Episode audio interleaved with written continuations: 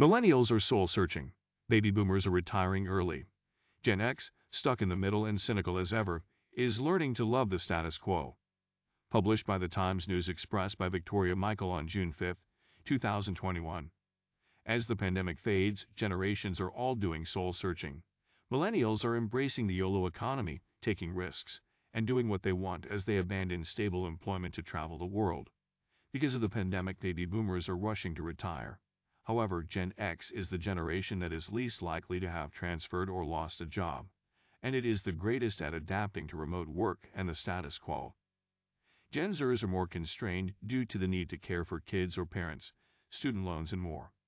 This generation has been linked to cynicism as a central value and might not want or need major life changes as the other generations. Younger individuals, such as Gen Zers and Millennials, find it simpler to uproot their lives since they are more likely to postpone big life commitments, such as children or mortgages, but baby boomers have far more cash. Even nevertheless, the retirement and YOLO movements are not widespread, as not everyone can afford to retire or quit their employment. Gen X feels that the economy is uncertain, and one should take advantage of the income. Many seek stability.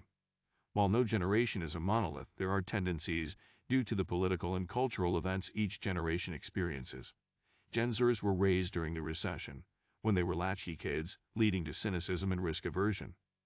Some Gen Zers are switching jobs, but for most, post-pandemic work and personal life go on as usual. For many, this is satisfying and family commitments trump all else. And as for that cynicism, it has helped many weather the pandemic.